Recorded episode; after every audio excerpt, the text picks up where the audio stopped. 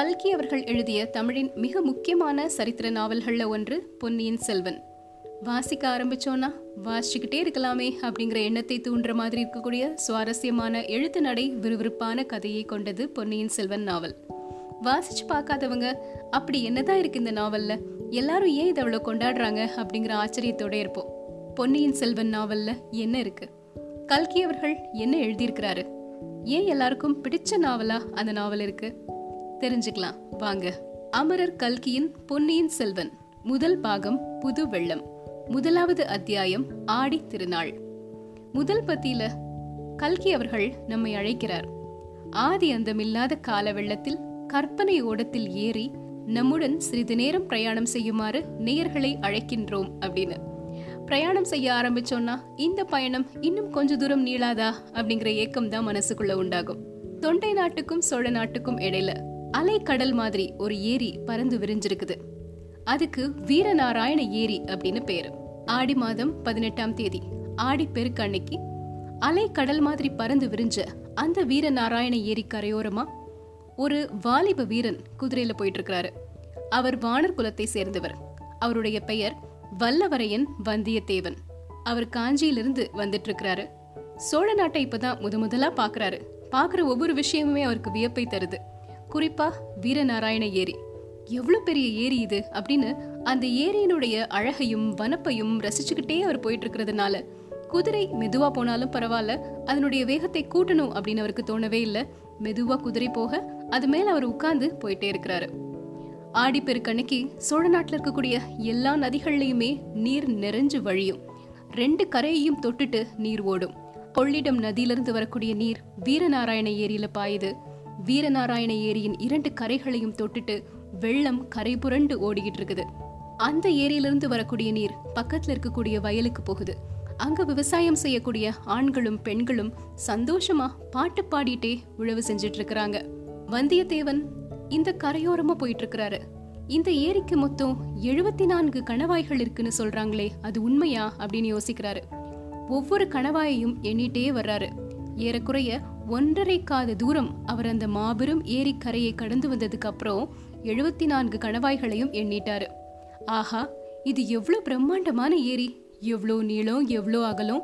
தொண்டை நாட்டில் பல்லவ பேரரசர்களின் காலத்தில் அமைந்த ஏரிகளையெல்லாம் இந்த ஏரிக்கு முன்னாடி சின்ன குளம் குட்டைகள் அப்படின்னு தானே சொல்லணும். இப்படி யோசிச்சுக்கிட்டு அந்த ஏரி கரையோரமா வந்துட்டு இருக்கும்போது இப்போ ஏரியின் தென் கோடிக்கு அவர் வந்துட்டார். ஏரியில படுகை அந்த கரையோரமா இருக்குது. படுகையில பார்க்கும் பொழுது நிறைய கருவேல மரங்களை நட்டு வச்சிருக்கிறாங்க. எதுக்காக அப்படி வச்சிருக்கிறாங்கன்னு பாத்தீங்கன்னா அந்த ஏரியினுடைய வெள்ளம் கரையில வந்து படும் பொழுது கரை உடஞ்சிடக்கூடாது இல்லையா? அதுக்கு பாதுகாப்புக்காக மரங்களை நட்டு வச்சிருக்கிறாங்க. அப்ப எவ்வளவு செழிப்பான ஒரு ஏரியா அது இருந்திருக்கும் அப்படிங்கறத யோசிச்சு பாருங்க.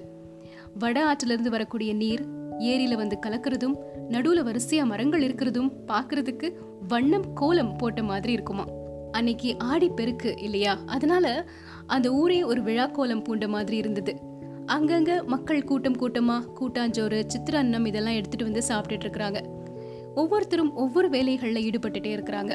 இது எல்லாத்தையும் பார்த்துட்டே வந்தியத்தேவன் போயிட்டு இருக்கிறாரு குதிரை மீது இருந்தபடியே நிறைய பாடல்களை கேட்டு ரசிச்சுட்டே போறாரு. சோழர் குலத்தின் பெருமையையும் சோழ மன்னர்களின் பெருமையையும் பெண்கள் பாட்டா பாடிட்டு இருக்கிறாங்க. அப்போ ஒரு மூதாட்டி வந்தியத்தேவனை பாக்குறாங்க தம்பி ரொம்ப தூரம் வந்திருக்க மாதிரி இருக்கு. ரொம்ப களைச்சு போயிருக்கிற. குதிரையிலேருந்து இறங்கி கொஞ்சம் கூட்டாஞ்சோறு சாப்பிடு அப்படின்னு சொல்றாங்க.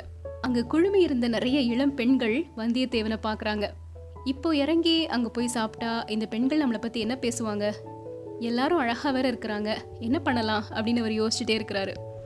ஒவ்வொரு பெண்ணையும் பார்க்கறதுக்கு ரம்பை மாதிரியும் மேனகை மாதிரியும் அவருக்கு தெரியுது. அந்த சமயத்துல வட ஆற்றுல அவர் பார்த்த ஒரு காட்சி அவருக்கு ஒரு பயங்கரமான ஷாக்கு கொடுக்குது. நிறைய படகுகள் வேகமாக வந்துட்டே இருக்குது. அந்த படகுகளில் வெள்ளை கலரில் ஒரு பாய் கட்டியிருக்கிறாங்க. எல்லா படகையும் விட முன்னாடி ஒரு படகு ரொம்ப வேகமாக வருது. அதில் வாழ் ஏந்திய வீரர்கள் இருக்கிறாங்க. இவங்கெல்லாம் எதுக்காக இங்கே வர்றாங்க அப்படின்னு யோசிக்கும் போதே அந்த வாழ் ஏந்திய வீரர்கள் கரையோரமாக வந்து எல்லாரையும் விலகி போங்க விலகி போங்க அப்படின்னு சொல்லிட்டே இருக்கிறாரு. வந்தியத்தேவனுக்கு இது எதுவுமே புரியல. இந்த வீரர்கள்லாம் யாரு? பின்னாடி வரக்கூடிய பாய் விரித்த படகுகளில் யார் வர்றாங்க? எங்கிருந்து வர்றாங்க? ஒருவேளை அரச குடும்பத்தை சேர்ந்தவங்களாக இருப்பாங்களோ? அப்படின்னு நினைக்கிறாரு. ஏரி கரையோரமா கையில கோல் பிடிச்சிட்டு ஒரு பெரியவர் நிக்கிறாரு.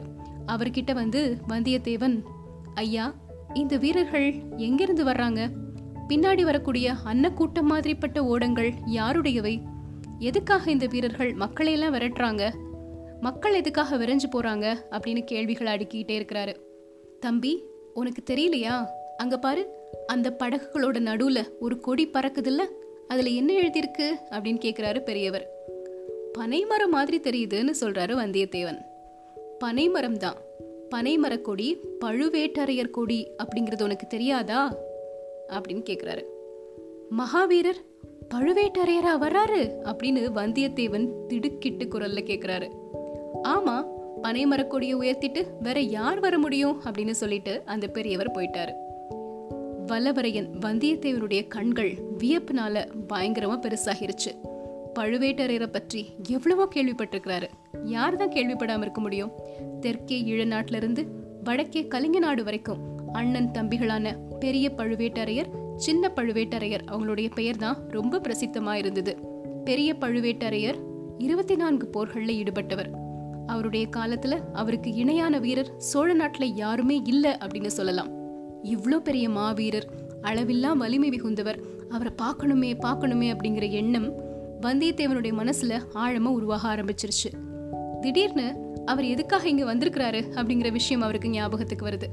காஞ்சியில பட்டத்துக்குரிய இளவரசர் ஆதித்த கரிகாலன் அந்தரங்கமா சொன்ன ஒரு செய்தி நினைவுக்கு வருது. வந்தியத்தேவா நீ சுத்த வீரன் அப்படிங்கிறது எனக்கு தெரியும். அதோட நீ நல்ல அறிவாளியும் கூட.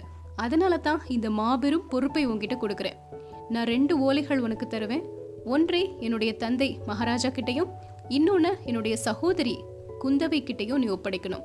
இந்த செய்தி வேற யாருக்குமே தெரியக்கூடாது.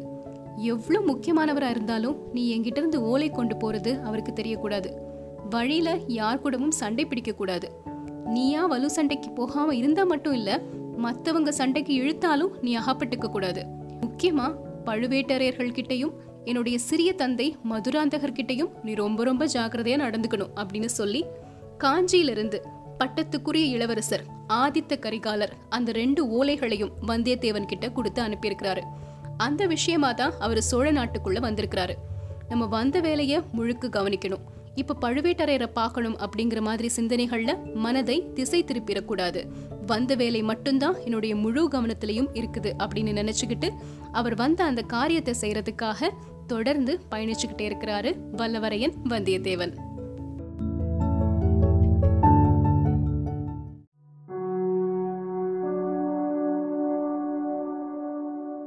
பொன்னியின் செல்வன் நாவல் கேட்டுட்டு இருக்கீங்க சீதா பாரதி உங்க கூட பேசிக்கிட்டு இருக்கிறேன் வந்தியத்தேவன் குதிரையில கடம்பூர் சம்புவரையர் அரண்மனையை நோக்கி வந்துட்டே இருக்கிறாரு.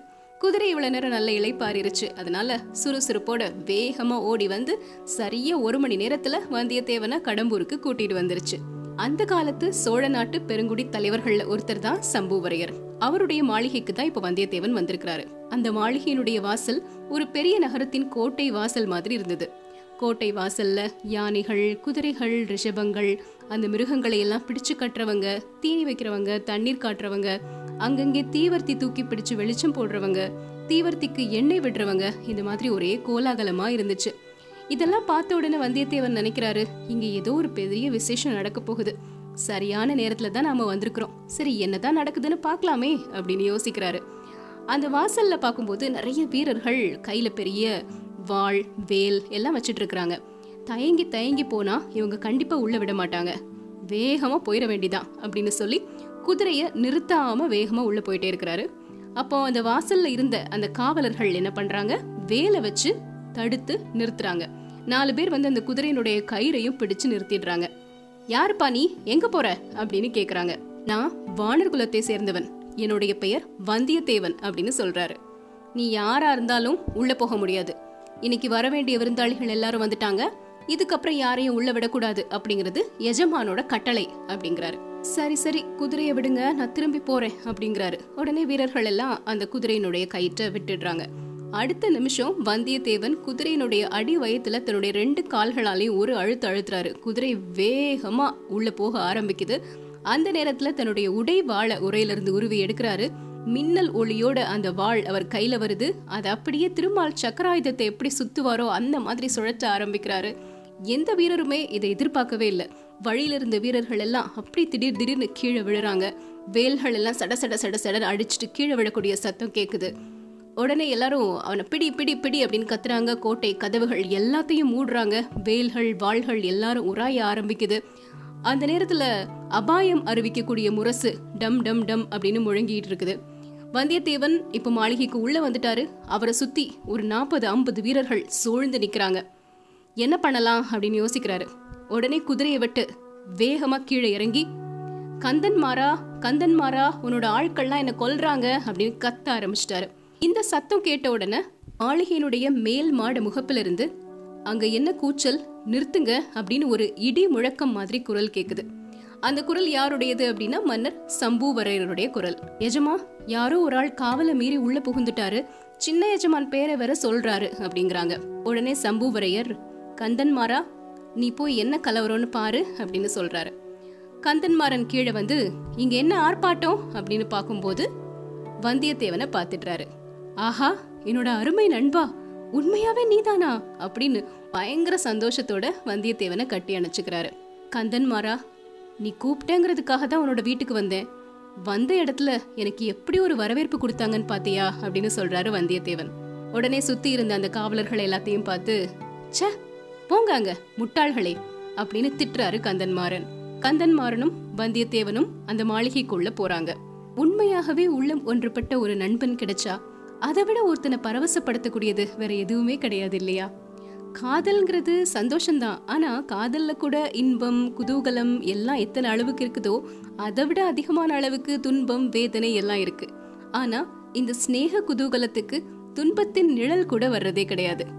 அதெல்லாம் யோசிச்சுக்கிட்டு கந்தன்மாறன் ரொம்ப சந்தோஷமா தன்னுடைய நண்பன் வந்தியத்தேவனை மாளிகைக்குள்ள அழைச்சிட்டு போறாரு.